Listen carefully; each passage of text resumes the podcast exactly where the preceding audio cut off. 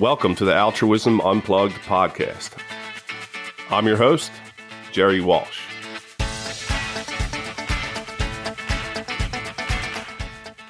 Welcome to the second episode of Altruism Unplugged. Today's guest, we have Chef Nicholas Elmi, owner of restaurant Laurel in the Valley Cocktail Bar in South Philadelphia and Royal Boucherie in Old City.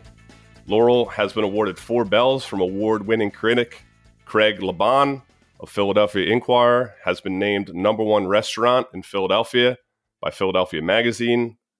He has a top 25 new restaurant in GQ, named a semifinalist for the James Beard Foundation for Best New Restaurant in America. And Chef Elmi has six times been named a semifinalist for Best Chef Mid Atlantic. He has worked in some of the top restaurants on the East Coast, including Le Bec Fin, Oceana, Union Pacific, and around the world, including Guy Savoy in Paris. Chef Elmi is a graduate of the Culinary Institute of America, where he is now an ambassador. He is also the winner of season 11 of Bravo's television series Top Chef. Thanks for coming on the show, Nick. Yeah, man. Excited to be here. Absolutely. You know, you've clearly have had success in the restaurant industry, but also your deeds around the Philadelphia community and makes your name synonymous with generosity. Can you talk to us a little bit about your history regarding those efforts? Well, I think that um, you know, being in the restaurant community, once you start kind of sowing your seed and recognizing that you know you you've become a bigger part of, of Philadelphia, you really want to start um, giving back. And what happens inevitably in, in the restaurant world is you, get asked to do, you know, 50 charities a year. Um, and unfortunately, I'm I'm not very good at saying no to anybody. and uh, you know, so especially the first couple of years that we were open for Laurel, you know, in turn, three years later, we opened uh, ITV or in the Valley. You know, we were doing two, sometimes three different charity events a month, and it, and it's great. You you feel you feel good about about giving back, but it's also like, all right, like I'm just showing up to these events and handing out little tiny plates of food and then bouncing kind of my wife took me to task and was like, well, instead of doing three events a month, she's like, why don't you find three events, three charities that you actually really want to be involved with? And instead of just popping in once a year and, and handing out food, like figure out a way to get involved, figure out a way to help them raise money, f- figure out a way to tie in more chefs, tie in more restaurants, um, make a bigger impact. Uh, so it started off when I became um, the chef chair of uh, March of Dimes, and um, you know my job was kind of to be an ambassador for March of Dimes. I would go around the city, and all, all my sh- friends who were chefs and all the restaurants I knew would would get together once a year. Uh, we'd have an event. I was in charge of kind of organizing everything and, and making sure that everyone's showing up, everyone had what they needed, everybody understood what the deal was. I think the first two years we did it, we raised like three hundred and fifty thousand dollars uh, each year, and it was great. It, it, it felt good because we knew that the the you know the money that we were raising was going to a good cause. March Dimes, you know, specifically for Philadelphia, uses that money to go towards the NICU at Jefferson. Um, but and how did you guys raise that money? What did you guys come together to do with all the chefs in Philadelphia? The one we were doing for March of Dimes, we would have like a big event at the Please Touch Museum where we would have like 500 people show up uh, we would sell tickets for 250 bucks or 350 bucks, whatever it was. Uh, they'd get a table. We would cook them food. They'd have a banquet reception where like all these chefs would have this little station where they would hand out little bites of food. Uh, we have a award presentation. You know, we really took care of the chefs well too, uh, which is kind of what I was trying to transition into because a lot of times you kind of like you, you get asked to do all these events and not only are you providing all of your food, but you're providing all the labor, you're like all of the ingredients, all the equipment. Uh, you know, like stupid little shit. Like you know, if the if the event's downtown, it's like you have to pay for your own parking. Every event, you end up shelling out anywhere from like five hundred to thousand dollars. And I want to make that's sure including taking care of the staff and all the people that are helping you guys it's, get prepared, all the food prepared and getting it to the event. It gets crazy, and I was like, all right, well, you know, we raised three hundred and thirty-eight thousand dollars the first year of March of Dimes, and we only had twenty chefs who showed up, which was awesome.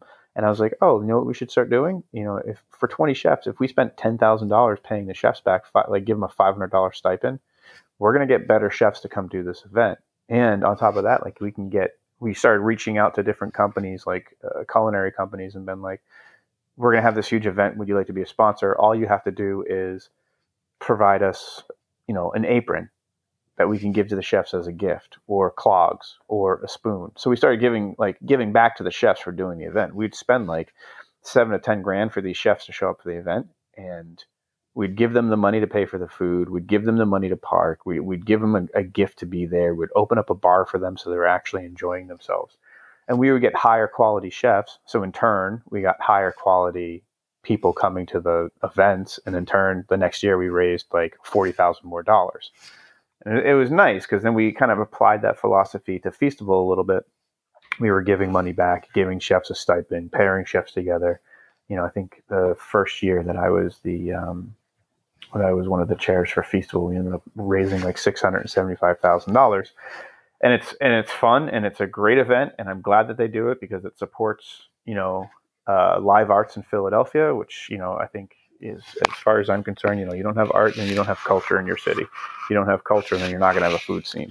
So it's, it's important to me that we have a very robust art scene. Um, but you know, being part of Feastival uh, isn't like it really wasn't like it's not that my heart wasn't into it. I can say that my heart really wasn't into it. it was just like art, art's not like my thing, man. You know what I mean? Uh, and then I started hooking up with um, No Kid Hungry, which is more kind of closer to my ideals. You know, I mean, the idea being that you know, one, we throw away forty percent of the food that's produced in this country, and specifically in Philadelphia, one in six children you know, have what's called food insecurity, meaning that they don't know when their next meal is coming from, which is crazy.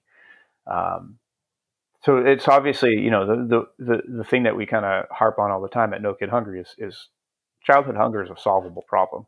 We have the means to make it disappear. It's just a matter of organization. Um, I like being part of it. It's a national uh, charity, but all of the money we raise in Philadelphia stays in Philadelphia the first event we had a couple of years ago, we raised uh, thirteen thousand dollars, and it was just me and five chefs cooking barbecue food for like hundred people, and it was great. Um, we turned that money into the next year for our second event. We ended up raising one hundred twenty-seven thousand dollars. Um, it's pretty big growth from year yeah, one to two. Was, you know, talking about ten times growth, like that. That felt pretty good. Uh, we were slated to. Uh, we were on track to raise about three hundred grand for our event this year in May, but you know, COVID, everything, we kind of had to take a back seat. So I think moving forward, I'm going to try to focus all my efforts on No Kid Hungry and kind of just like, and it gives on top of that, it gives me a good reason to say no to everybody else. Um, I don't feel bad saying no to the rest of the charities now, saying that like, nope, I put all my efforts towards X. You know, plus I usually like to be a dick and turn it around on them and be like, "Do you want to donate?" you know, yeah. Bring it right back, put it yeah. back on their plate. Yeah. now that we're talking, now we're talking about it, we and we um, talked about you giving to No Kid Hungry, and one of the big reasons you decided to stick with them is because when you do raise that thirteen thousand dollars or fifty thousand dollars, you get to hear about and see where it goes to. Can you talk about some of the things that you've already done with them? Yeah, I mean, No Kid Hungry will send us updates about what they used the money for, um, which is which is nice because you don't get that with a lot of charities. It's like, oh, thanks for helping us raise a quarter of a million dollars or half a million dollars. We'll see you next year. And it's like, oh, that kind of feels disingenuous.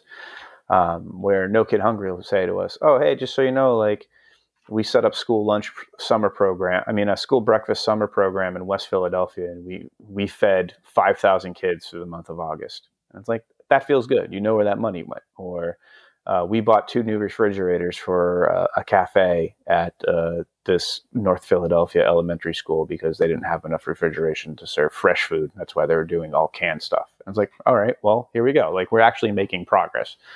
Um, and are- as you continue to work with those efforts and those fundraising people and the point of contacts in Philadelphia each year, I'm sure will get more efficient and more growth will come from that. Yeah, no, theoretically. I mean, we we want to keep plugging away at this. I mean, No Kid Hungry's been great as well.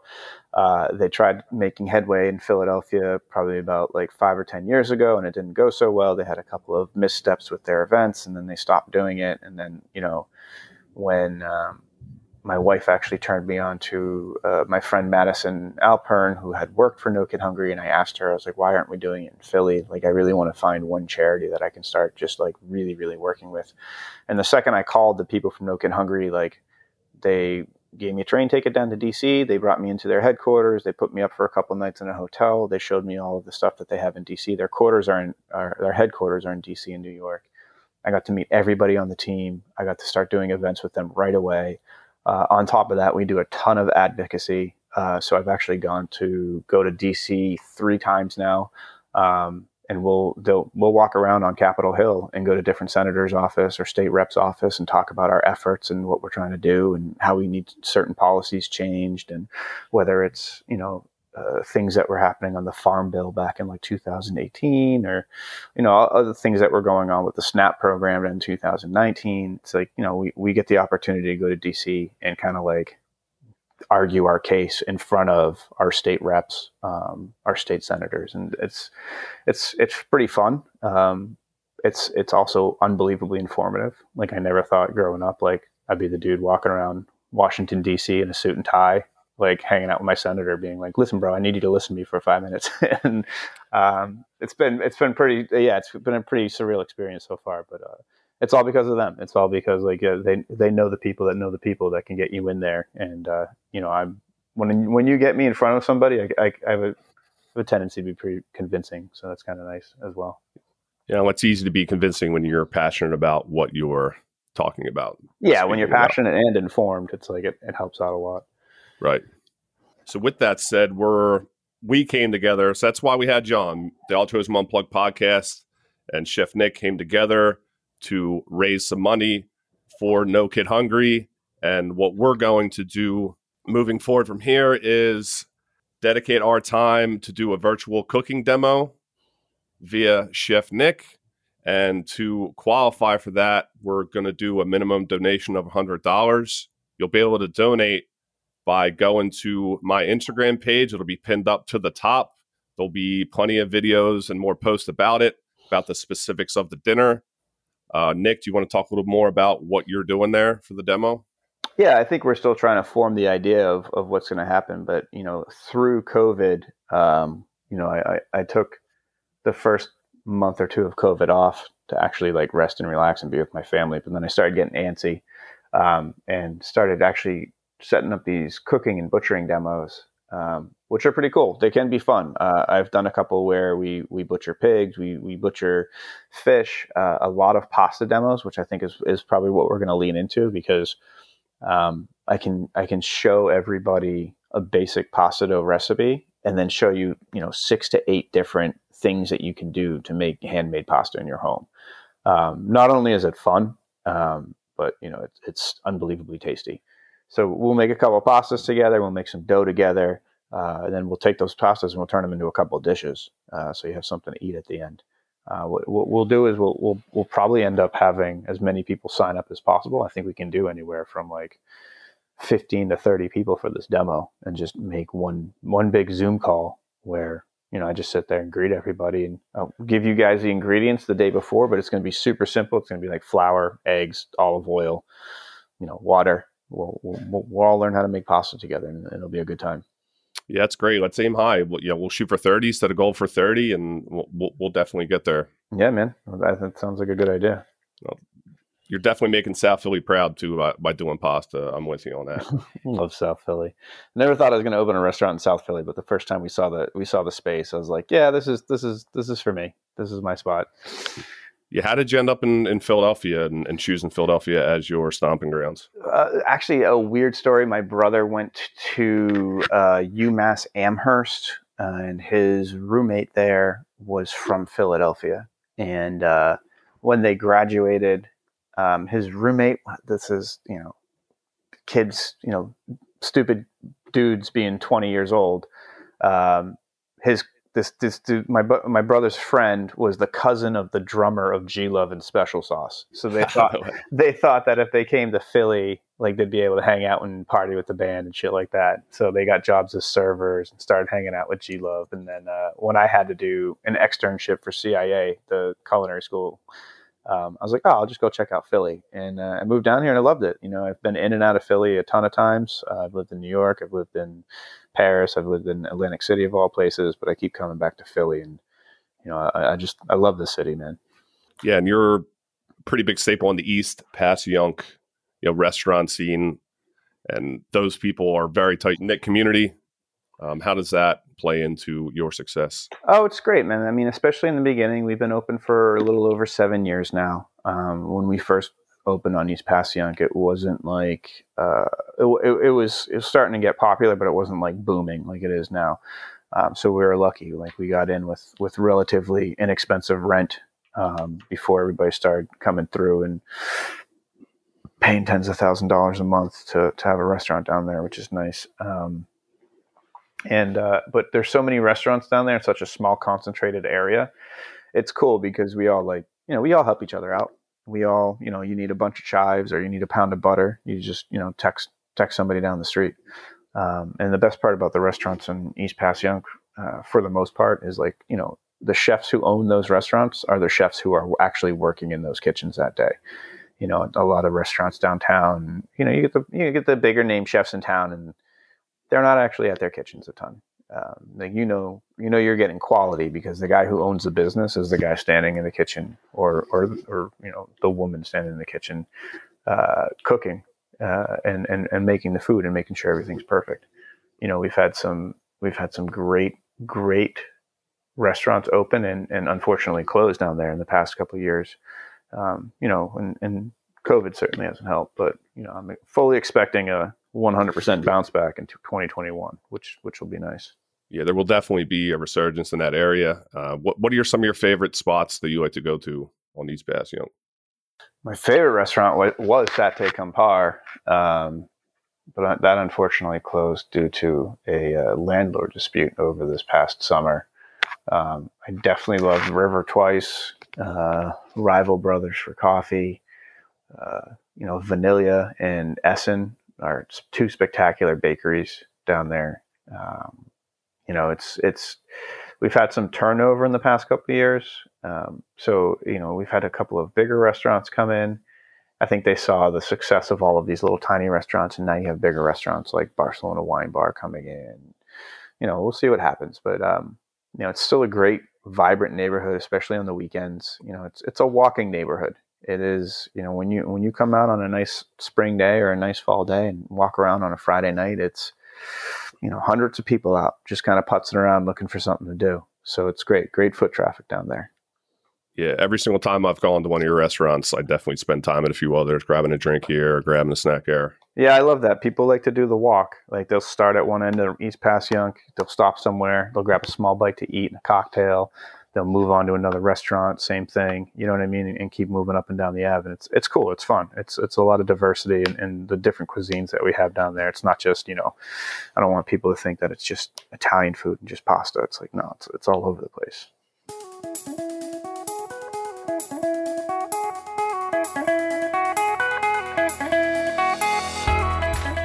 We're going to take a break for our interview with Chef Nick, and we turn to a segment where we like to highlight one of our listeners who's been positively impacted by a nonprofit. Today we're highlighting Shek Diawara. He writes, In five or six years that I've been with Focus Athletics, it's been a big part of my life. I watched the program blossom into what it is now organically with no huge billboard promo, no corporate control. Just people who are happy with seeing other people succeed. I literally did my senior internship with focus because it just felt right to bring everything back full circle. The connections made between the men in this program will transcend beyond time. Thanks for writing in, Shek. We're all proud of you and the Focus Athletics Foundation, who we highlighted on episode one. And we know how Focus Athletics has been a key part in Shek's life, you know, because he's gone on to get a bachelor's degree in sports administration at Lock Haven University He's the director of marketing at the Yuma Foundation. He's a freelance graphic designer and is currently an offensive tackle and MBA candidate at Lake Erie College. If you're a listener out there and you want to share your story about how you have been positively impacted by a nonprofit in your life, we would love to hear from you. Reach out to the show at altruismunplugged at gmail.com. We'd love to hear from you. Now back to the interview with Chef Nick. The pillars of the program for No Kid Hungry, and it's been great for me. I've learned a, a ton. You know when you told me that's that you know that was your foundation that you like to work with i spent a lot of time on their website and learned about what they do. And the pillars of, the, of their program starts with research and policy. They have a world-class team of analysts researchers and program managers who take what they've learned and find ways to share it with everybody they also fund and develop pilot programs to uncover effective new ways to feed children they also use conferences, webinars, research materials, case studies, and online resources that they give leaders across the country to give the tools they need to feed kids. Yeah, man. I mean, we have some great corporate sponsors as well. Like Citibank has always been a huge sponsor of ours, which has been been really great. Um, you know, we've just trying to make headway, man. Like I said, the biggest, the thing that's the most frustrating thing in the world is that it's a it's a solvable problem. You know, when when when we go back to figuring out like why there's so much food waste in the world and then why we still have hunger it's like it's it's so frustrating it is so frustrating yeah and another way that they use their program is through food skills and education what they do is they help parents and their children by offering interactive grocery store tours and hands-on cooking classes and they also have a smartphone app that's all free and all run through trusted local community programs have you ever done anything like that with education or food prep classes? Yeah, they actually sent me to Boston for a weekend um, to hang out and kind of uh, was in the North End. I forget where it was. I think it was east west of the North End, uh, and we were talking about food deserts, and we had to go into like the different um, grocery stores in the area and figure out like how we would make a complete meal because you know, there's a lot when we talk about food deserts, we talk about places where like you actually can't get fresh food for blocks and blocks and blocks. You know, all you all you see for blocks and blocks is like convenience stores where all you can get is prepackaged food. You can't get fresh vegetables. You can't get fast food, etc. Yeah, and it's it's kind of ridiculous. Um, and and you know, trying to talk, figure out ways to get around that. Um, but it, you can't convince people to open grocery stores and in dilapidated neighborhoods. You can't you can't force them to do it, but there's got to be a way that we can get fresh food to you know the, the children that live in that area. You know, obviously there are kids that live around there and they, they can't get a, they can't get an apple. Like you got to be shitting me. Right, and obviously once they learn more skills and are able to cook, they're going to do it more. Yeah, yeah, absolutely. So, yeah, it's been pretty eye opening for me working with them for the past couple of years. You know, you think about, oh, I'm going to do charity, I'm going to raise money, I'm going to do this, and it's like, yeah, but, but if you if you know and, and you you know me well enough now, like if I'm gonna do something, like I'm I'm doing it. I'm not like I'm not dipping my toe in. You know, I wanna I wanna jump into the deep end, right? And get my hands dirty. You know, like so. It's been it's been it's been eye opening and, and, a tremendous amount of fun over the past couple of years. Right, that's the only way we operate, going all in. Mm-hmm. Yeah, another pillar of their program is school breakfast and they give educators and lawmakers across the, across the country the guidance and funding they need to make breakfast a part of the regular school day for their students. And an interesting stat they have is in 2018 through 2019, they've helped feed hungry kids an additional 11.5 million nutritious breakfasts in the schools across America, from big cities to rural communities and everywhere in between. Hmm. Yeah, I mean, good luck getting me to be productive at all without breakfast. Yeah, but it's it's one of those things where you know when we talk about breakfast, especially for kids, it doesn't need to be anything big. It can be a granola bar and an apple.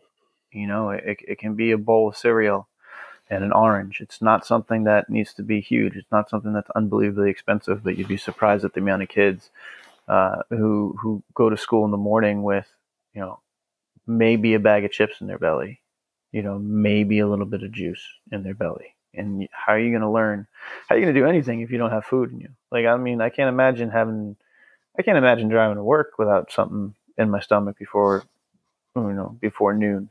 You know, I can't I can't imagine having to sit in a school and actually have to try to learn something if I haven't eaten and I don't have the energy to, to stay up for it. You know. Yeah, I'm going to be hangry real quick if I'm not. if I don't got a full belly. Yeah, man. Yeah, they also they end the school day with after school meals as well. And they speak a lot about how for most kids, lunch at school may be the last healthy meal they get for the day. And in a survey they did in 2017, almost three out of five low income parents said that it was difficult to afford food for their kids to eat after school. And they also did a study in Chicago that kids enrolled in after school programs and summer programs graduated at a rate of 95%, which is more than double their average rate for that school system. Wow. Yeah, they have, they have so many different facets to their program that it's you know they're they're they're really just trying to kind of get their hands around every single city, every single rural area. You know, you know, we think of for some reason, you know, we think of poverty and we think of cities. You know, but when you go to Middle America, you go to the Rust Belt. Like poverty is the same thing in in the farmland as it is out here. You know, it's people are poor everywhere. You know, it's it's it's not just a city problem. It's not just a coastal problem. It's it's it's an American problem. Right, and they have big city problems with smaller governments. They don't have people advocating for them, or you know, amount of support or, or funds going their way. Exactly. The fifth pillar that they have, they do on a regular basis, is the summer meal program that they have during the summer when schools are closed most of the meals that the kids get from the breakfast and after school meals they disappear and in 2018 they helped summer meals sites serve 5.3 million healthy meals to hungry kids during that summer which is a pretty impressive number. Yeah i mean um, you know another thing that i like that they do is they do their free meal map. Um, you know if you go to no kid hungry and, and type in the free free meal map for kids, uh, they'll they'll show you a map of your area and places, schools, and churches in your area that if you need a meal and if your if your child needs a meal, you can pick up, show up right away, and they'll, they'll get you fed right away. Or if you just text the word food to eight seven seven eight seven seven, uh, they'll hit you back up with with where you are and and where you can go um, which has been, I mean, it's been an unbelievably useful tool. Over the, I think we've had it going for like two years now. Um, and, and, and, you know, you just you click on your area, and if you feel like you can't provide for your children, and, and, and you need to get some food in their belly, you know, you go online, you find that map, and, and you can just show up and you get your kids fed, which is, you know, it's vital, vitally important. And of course, you know they've been on an extended summer with COVID. A lot of people are virtual, and they don't have those those institutions that are feeding them on a daily basis. So, you know, especially now during COVID, they have, you know, they have that to reach out to now. And by looking at that map or, or texting that number, and I also saw that they have they have it for Spanish as well. So I think you just type in Comida to that same message, and you will find that find those locations where they can get fed and get those free meals. Nice, nice. Uh, the other one is advocacy, like you talked about. You've already done some advocacy for them but you also have done that for the Philadelphia community, especially during COVID. Uh, do you mind speaking about that a little bit? Yeah, I mean, you know, we do what we got to do. Um, in the beginning of the pandemic, uh, you know, the first thing you want to do is you want to shore up your own, shore up your own house. So it was like, all right, you know, how are we going to get the businesses wrapped up? What are we going to do? here to make sure that not only you know the restaurant's protected, but I want to make sure my family's safe and in turn myself. Um, you know, but you do that for a month or so, and it's like, all right, how else can we help? Um, fortunately, through the industry, I've met a tremendous amount of really unbelievably generous people through the years. Um, uh, one one of which my friend uh, Todd Snyder, um, who decided uh, he he gets an endowment every year through the Snyder Foundation to donate to charities that he sees fit. And um, we kind of decided. Uh, he reached out to me like, "Hey, what can I do for the restaurant community? Um, if I have some extra money to kick around, like, what should happen?" And we started pushing some ideas around. And uh, what we came up with is we we set up a hundred and fifty thousand dollar fund for uh, people who live in Philadelphia proper and work in the restaurant industry. And they were $500 grants that you can go online and fill out. And just all you had to do is prove that you worked in a restaurant and are now unemployed, and you would get a five hundred dollar grant to go buy food for yourself through you know, and that happened very quickly within a month of uh, the pandemic happening. So you know you can imagine how many people are out of work in Philadelphia um, with everything closed. I'll, I'll tell you that uh, you know through uh, in Pennsylvania alone, there are at minimum 580,000 people who work in the restaurant industry. Um, so you know it's and all those people are out of work. Nobody had a job like like that. Snap snap your fingers, and, and 580,000 people are out of work. And that's that's only restaurant industry. I mean, can, you can imagine across the board how many people were laid off. Um, right, you know, and at, and at that time, they're everybody's logging on and trying to get their you know their state stipend and and it's not coming and yeah everyone's trying to get unemployment everyone's trying to get their stipend you know on top of that you know we are an industry that is propped up by immigrants um, and it's it makes it difficult you know and we have you know such a large influx of immigrants who live in Philadelphia who work and support our restaurant industry and all of a sudden not only are they unemployed but they can't file for unemployment and it, it, was kind of brutal. You should have seen. I mean, I'm sure you saw the soup kitchen lines in, in Philadelphia through March, April, and May. It, it, was brutal. It was brutal to watch. So it was nice to be able to get that out there. Uh, we also did say Philly Eats, um, where we raised money for for my staff, which was great. We auctioned off a bunch of dinners uh, that I cooked throughout the summer. All that money went. To, we raised fifty four thousand dollars for my staff. Um, all that money went directly to the staff so they can you know, while they're all waiting for unemployment to happen, you know, they had a couple thousand dollars to, to at least get them through. Um, and then uh, what was the other one we did? We did one more. Uh, I forget. There's another one where we sold T-shirts, and all that money went into a pot, and that money got distributed to restaurant workers throughout the city. I mean, we just kept doing it, man. You know, it's like, and people who work in the restaurant industry know, like, you can't stop. You know, you you you can take a break once in a while, but you never stop thinking about food. You never stop thinking about feeding people. Um, a lot of our restaurants, you know, started jumping on uh, the bandwagon of, you know, we were making money. We were making, um, we were making food for hospital workers as well. Um, you know, packaged up sausage sandwiches and stuff for Jefferson or for UPenn or wherever we had to go. You know what I mean? We would just make sure that the people who were working in the hospitals felt appreciated, um, doing whatever we could, and you know, it's keep going. You know, keep plugging away at it. And if, if, I mean, we're obviously in a much better spot now. Um, you know, unfortunately, like I said, with No Kid Hungry, like we didn't get to have our, have our big event last year.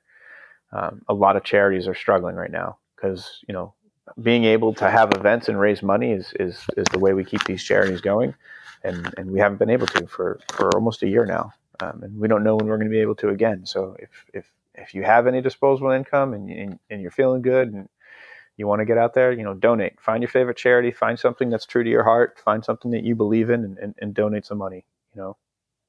Yeah, or you know, volunteer your time. Volunteer There's, your time, a lot yeah. of people that are you know that can't go out and volunteer because of whatever reason, whether it be they're immunocompromised or they live with a elder family member.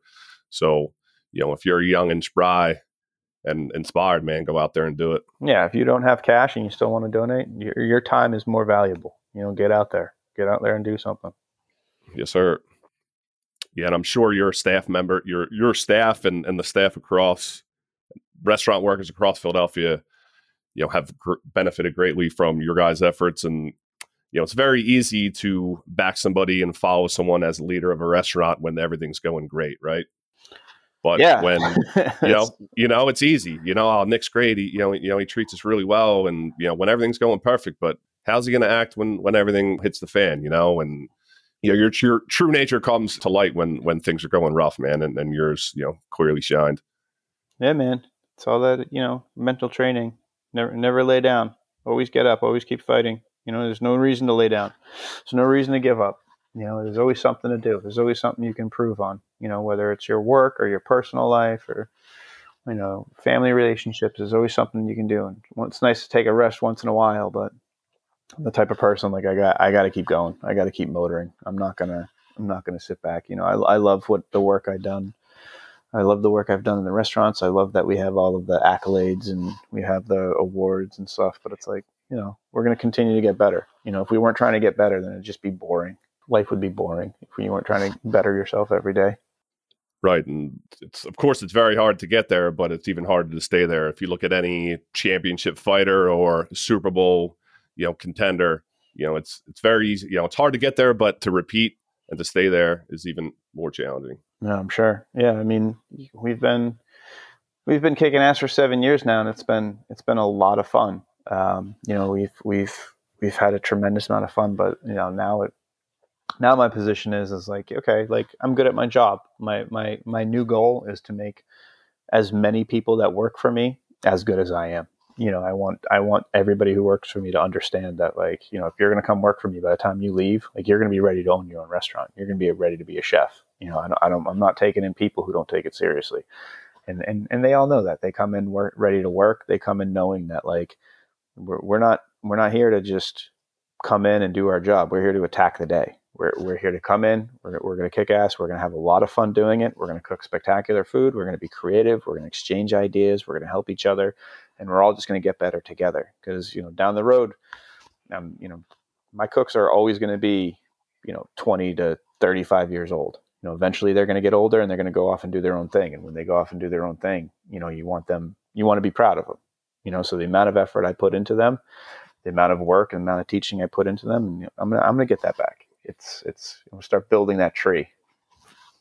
Right, and when they see every single person that works within your staff, from the person and and you guys taking pride from the way that you fold the napkins to you know your presentation on the plates you know there's no way that they're not going to succeed and and and conform to that positive mentality and that that hard work and that effort but it's also getting them to believe that folding the napkin is as important as putting the food on the plate you know every single aspect of uh, a, a, restaurant experience is as important as the next.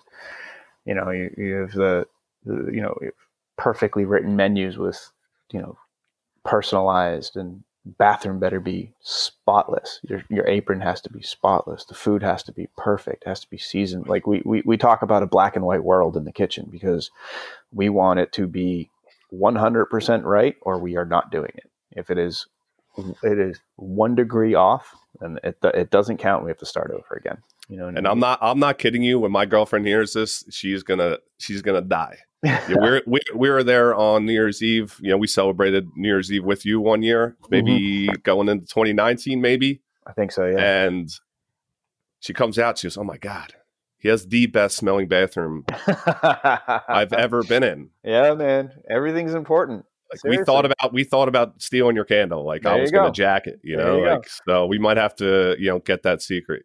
It's all right, but you know, it's it's it's all the little things, but all those little things that add up. You know what I mean? To be something great, and and that's what we try to make sure that everybody understands. It comes through the restaurant. It's like all the little things that we do. Like if you don't think here it's important, then you don't belong here. You don't belong working with us, man yeah, I'm really interested to kind of hear what what kind of preparation takes to get ready for a night at one of your restaurants. Can you talk a little bit about that? And well, it, it it's interesting now because we're we're we're gearing up to get open again, um, which is like the hardest part. You know, what's been happening through COVID is we can open the restaurants, you have to close the restaurants. You can open the restaurants, you have to close the restaurants. It's like every single time we close, it's a it's a pretty heavy lift to get it back open again. It doesn't just it doesn't just happen. You know, when we close a restaurant, if we're not perfect in the way we ordered everything, we're left with a ton of food, and that costs money. So that's money that either goes in the trash or we just give it to the staff so they can take it home.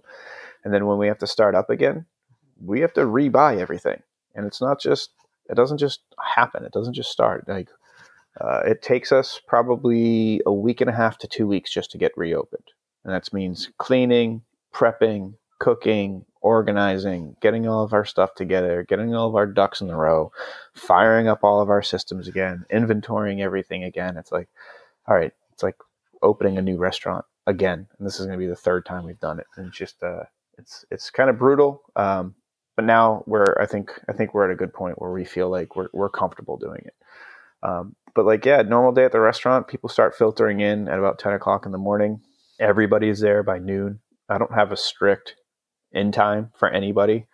My, my philosophy is, you know, get your job done. You better be you better be done and ready by five o'clock. I don't care if you show up at four thirty. If your job is done and you're you're good at your job and everything's perfect by five, it, it doesn't bother me. But it's it's on you. Um, I'm, I'm not a huge micromanager. Um, you know, set the expectations and let people go.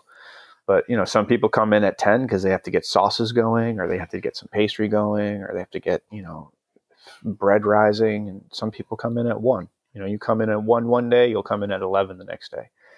Um, but there's a lot of moving pieces. We have uh, pretty set things that happen every week. We do we, we're pretty stagnant in the amount of people that we can do.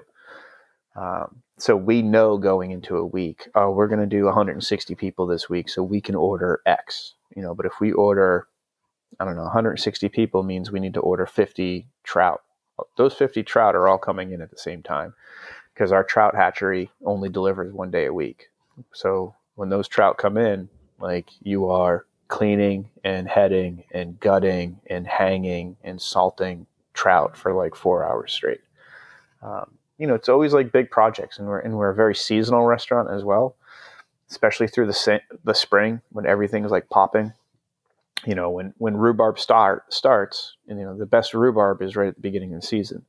You know, we'll get hundred pounds of rhubarb and preserve and pickle it you know the bamboo shoots are, are perfect before they actually burst through the ground when they're like little sprouts so at the beginning of bamboo season which is like early may you know we'll get 100 150 pounds of bamboo and we will clean bamboo for a day or two straight and just like clean and ferment bamboo there's always a lot of long projects like that going on um, and then the front of the house staff gets in at like three and they're cleaning and polishing and dusting and changing light bulbs and every day, every day. It's over and over and over and over again. And when service starts, it's like service is the fun part. Like prepping all day, organizing all day, receiving orders, butchering. That's the tough part of the job. That's like when you have to really, really bust your ass. You really have to move. You really have to be organized. You really have to focus. Once service starts, like you should be done. You should just be able to cruise, get through service, cook, smile at a couple people, give them some good food, give them some good wine, make sure you're in a good mood, everybody's happy and that's it. You know, it's like that's the smoothest, funnest part of the day. Funnest. That's not a word. I don't know if it's a word. Don't ask me. don't ask me if it's a word. Yeah, I was trying to figure out what charcuterie was, you know, before we started this here podcast. Cold cuts. So cold, cold cuts. cuts. Yeah, in South Philly we call it cold cuts. Cold cuts. Gabagoos. You know, so I guess it's it's you know it's almost like you know your preparation phase before getting everybody in, getting the orders done is like your training, and then you know the food service is like you know your competition you to kind of show what you work. Yeah, one hundred percent, one hundred percent. Where you where you kind of spread out a little bit and you show off what you know. Nice, and you know, of course, we see that success now. You have your restaurants, you have your recipe books, and you've built up this group of people that all give back. But of course, the path to get there wasn't without resistance or, or failures along the way. Can you just give us a little glimpse into how you got here?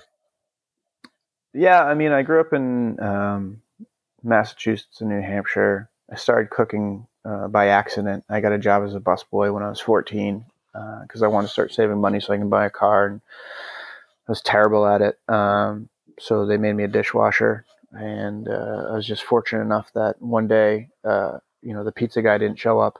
And they kind of came into the kitchen and were like, yo, you ever make a pizza before? It's like, nope all right, we're going to show you how. You got to make pizzas tonight. And that was it. That's how I started cooking. I fell in love with it. I thought it was amazing. It was a ton of fun. I learned how to make really great pizzas. And then they moved me over to the line. I started working on a garde manger station. I started working a pasta station. We made all of our own pastas by hand. Started working grill. You know, by the time I was 16 years old, is like I can work every single station in, in this kitchen. and I was working alongside guys that, you know, been working for 20 years, cooking for 20 years, and I was just kind of like cruising. It's one of those things where it's like I just got lucky. You know what I mean? I found something that not only did I like it, but like I was naturally good at cooking.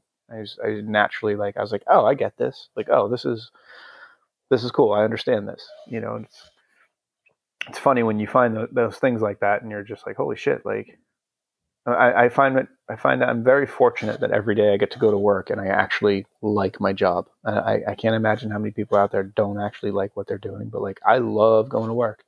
I love cooking for people. I love talking to people in the dining room. I love butchering. I love everything that happens when it when evolved evolving around food. Um, but then, you know, as as I continued to cook through my teenage years, you know, I started getting ready to go to college, and I don't think I really understood at the time that like you could make a living out of it. You know, I always thought of it as like, you know, because I grew up and I'm 14, 15 years old cooking, cooking alongside, you know, people who are 30 years old. And I'm like, yeah, that's what you do. I don't want to be a 30 year old line cook. I didn't really think about like getting into being a chef and owning restaurants at that time. Um, but I did a I did a year, no, two years of college, and I went for economics and accounting, and I wasn't a big fan of it. And I had met somebody who went to Culinary Institute of America, and I had no clue what it was. And I went to visit one time, and I looked up, I looked at it, and was like, it's like a legit college. It's a beautiful campus. It's a big campus. Um, it had a very collegiate feel to it. I was like, yeah, I can do this. This will be fun, and uh, and it was. It was a lot of fun. I had a lot of fun at Culinary Institute of America. I was happy to go back uh, two years ago, and I got to do a commencement speech um, and become an ambassador for the school, which is great. Um, but uh, when I graduated school is when I moved to Philly uh, to live with my brother, and I started working for a gentleman named George Perrier. Um, and we've had a we, have had a, a, tumultuous relationship. I worked for him off and on for like 13 years. I think I quit four times, and I'm pretty sure he fired me three times. Um, but it's the type of situation where like we'd be in the middle of service, and he'd be like, you know, he'd go off on one of his of his rants, and he'd yell and swear at me, and tell me I'd fired, I'm fired, and kick me out, and I'd be like, I'm not leaving. Like I'm in the middle of service. Like I'm cooking food right now. I'm not walking away from my station. So I'd just continue cooking, and then you know I'd go home, and my wife would be like, "What happened?" I'd be like, "I got fired again today." She's like, "Yeah, you going back to work tomorrow?" I'm like, "Yeah, I'm going back to work tomorrow. What are you talking about?" And I just show up the next day and start working again. Yeah, I feel like you won. You quit four times. He only fired you three. I feel like, yeah, I feel exactly. like you win. Or yeah, I'd be like at the end of service, I'd be like, "Listen, I can't deal with you anymore. I quit." He'd be like, "Yeah, you can't quit. You're fired." I'm like, "All right, fine. I'm fired." And I go home and I'd be like, "Ah, shit. I gotta, you know, what's it? The you know the the Smiths are coming in tomorrow night. I can't I can't quit tonight. I gotta I gotta wait till the end of tomorrow's service because I gotta. It's like working with your dad. I know it's like I gotta cook for the Smiths, or no one's gonna be no one knows gonna how to do that stuff. So, so I go back to Newark the next day, and he was just you know I, yeah, unfortunately you know I was loyal to a fault. He was he he was good to me in, in many ways, but he was also he wasn't the best example of uh, a chef. You know he was he was rude, he was crass, he treated the staff like shit. Um, he was physically abusive to people. He was mentally abusive to people, and we kind of just like grit and bared through it. Uh, but when we came out on the other side, I was like, man, I never want to be like that. Like when I had to open up my own restaurant, I was like, all I want to do is be the opposite of that. So you know, we want to have like a very encouraging environment. You know, I think that you can get just as much out of people by encouraging them and showing them and teaching them and, and helping them as you can by scaring them, probably more. Um, and it's and it's worked out really well. Like we have an environment where people actually enjoy working with each other. There's no like, and it's not that people don't get in fights, but like there are little tiny arguments, and uh, where you know at Le Bec Fin people would be getting like fist fights in the kitchen, it was brutal. Um, you know, I worked for Chef for off and on for 13 years. I opened up his restaurant in Atlantic City uh, at Caesars. I was his chef de cuisine at his restaurant called Brasserie Perrier. Then he made me the executive chef of Le Bec Fin. Um, he had sold the restaurant. Oh, well, he tried closing it a bunch of times. There's actually a documentary about it. Um, that's kind of like a there's a document. There's a woman from Narberth who worked for uh, National Geographic who started filming a documentary about Le Bec Fin and how we were trying to close Le Bec Fin. Um, and it, it just kept going on and going on. And then the documentary ended up just kind of being about like my mine and Chef Perrier's relationship. It's actually it's actually a pretty cool documentary. It was on it was on Hulu for a while. I think it's still on Amazon Prime. It's called King George.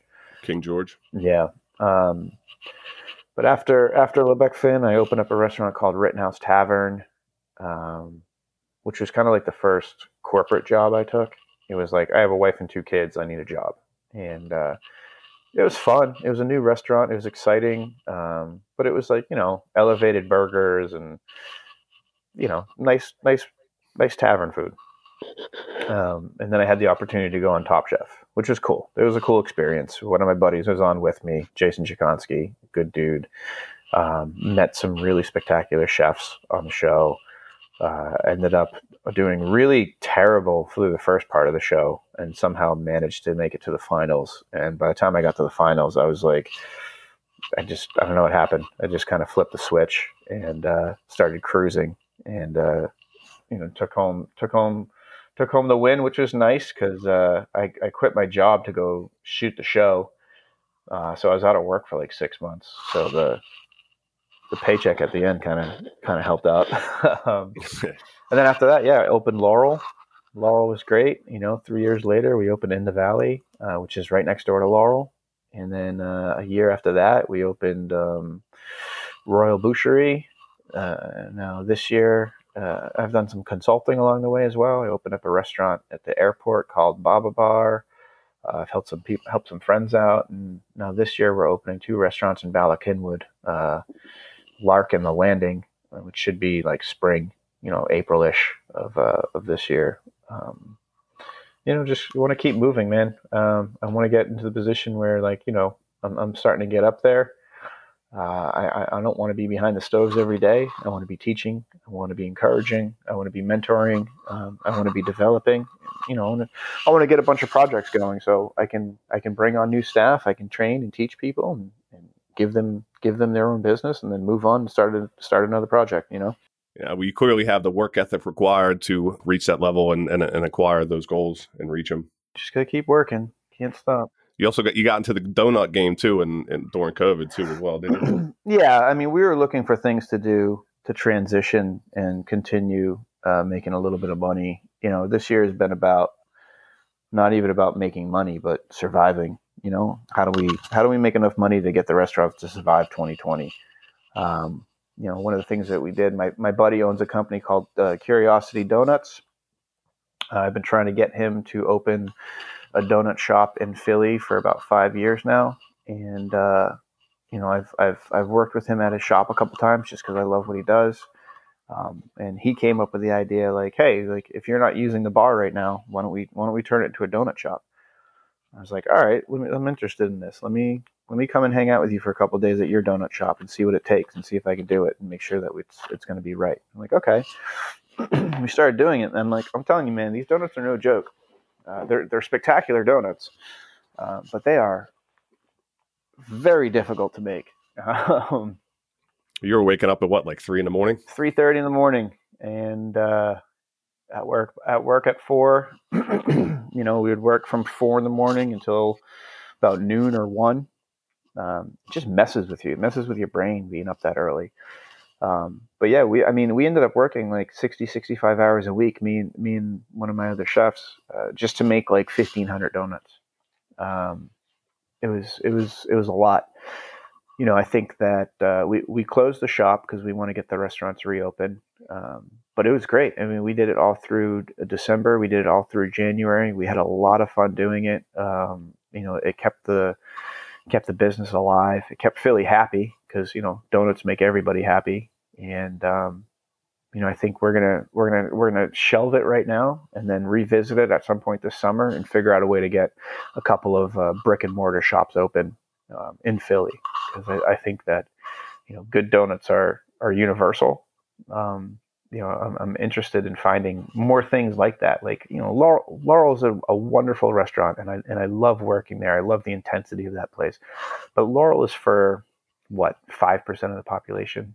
You know, not a lot of people get it not a lot of people understand what we're trying to accomplish and i'm fine with that. It's a subjective field. It doesn't bother me. But you know donuts donuts are universal. Like everybody loves donuts. Who doesn't like a good donut? You know like i, I want to find more things like that where it's like we're going to take something that is universally liked and we're going to figure out a way to make it better. Yeah definitely. I was able to grab a few of those on christmas eve. You let me uh jump in line and, yeah, and, don't and tell anybody and grab a few don't tell people you got special treatment. I'm gonna get yeah. Well, when you when you show up with the fire department gear on, you kind of get to you know. Yeah, I was there early too. There was no one there at the time, so I, I still got there early. So they Good. just saw me walking out with them, and and you know they knew what was up. They I felt like going on. Yeah, it felt like Goodfellas walking through the kitchen. You know?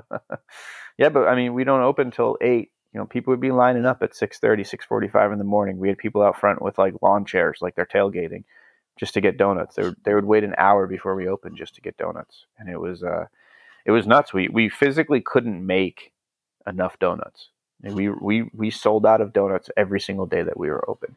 Um, and Alex and I were killing ourselves trying to make. All right, all right. This week we made 600 donuts for every day. It's like, oh shit, it's not enough. Let's make 650. It's like, shit, it's not enough. Let's make 700. it's like, damn, man, guys, people are crazy. But I mean, it's just you know we were doing kind of a market test, and I think it it was successful. So we'll figure out a way to bring good donuts to Philly in the future yeah, I, I, showed up there and I definitely earned my spot. I got there early, but I, I was ready for a fight, man. People were, were clamoring for these these beautiful circles of joy. Right, right. It's nice though.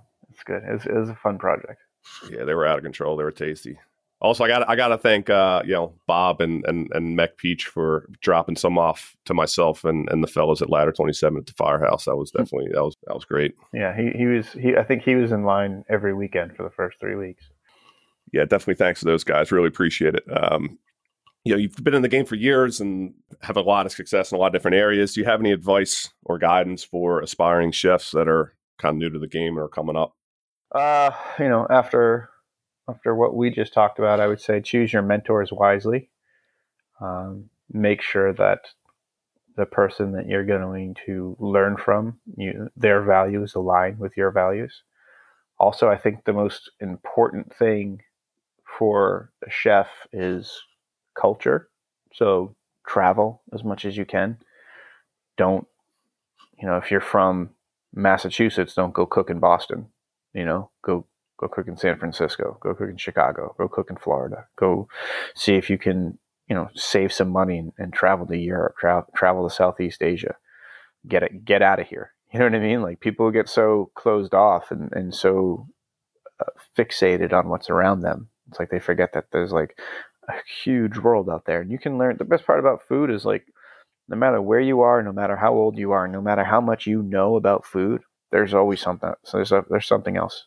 There's something else you can learn. There's something else you can add to your inventory. There's something else you can add to your repertoire. Uh, if if if you have a thirst for for knowledge, it's a great field to be in because you'll you'll always be getting better if if you so choose to.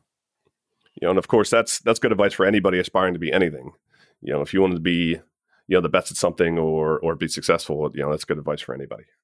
I think that the the thirst for knowledge has always been like it, it hasn't always been in me until and even when I started getting into cooking, like I was like, oh, I like I like cooking because I'm good at it. You know what I mean? I'm good at something. Like why wouldn't I like it? I didn't actually like love cooking until I was probably in my mid twenties when not only I, was I good at it, but I was like I was digging into it. I was really, really, really trying to figure out how to get better. Really trying to figure out like, all right, if I'm going to do this, like, how do I become the best? You know, there's there's no way to gauge. You know, like I said, we're in a subjective field. No one's ever the best in this at this job. You know, there's there's there's different levels. Um, but you, you can always continue to get better and you can always continue to bring people along with you and that's been the fun part is like the connections you make, the relationships you make throughout the years. It's like, you know, these are people I'm going to know for the rest of my life just because we got a chance to work together. Yeah. And success is how you defined it. Right. So, you know, when you were in your mid 20s, success might be different than it is when you're in your mid 30s and might be different 10 years from now. So, you know, you're always there trying to retool it and, and redefine what that is. Yeah.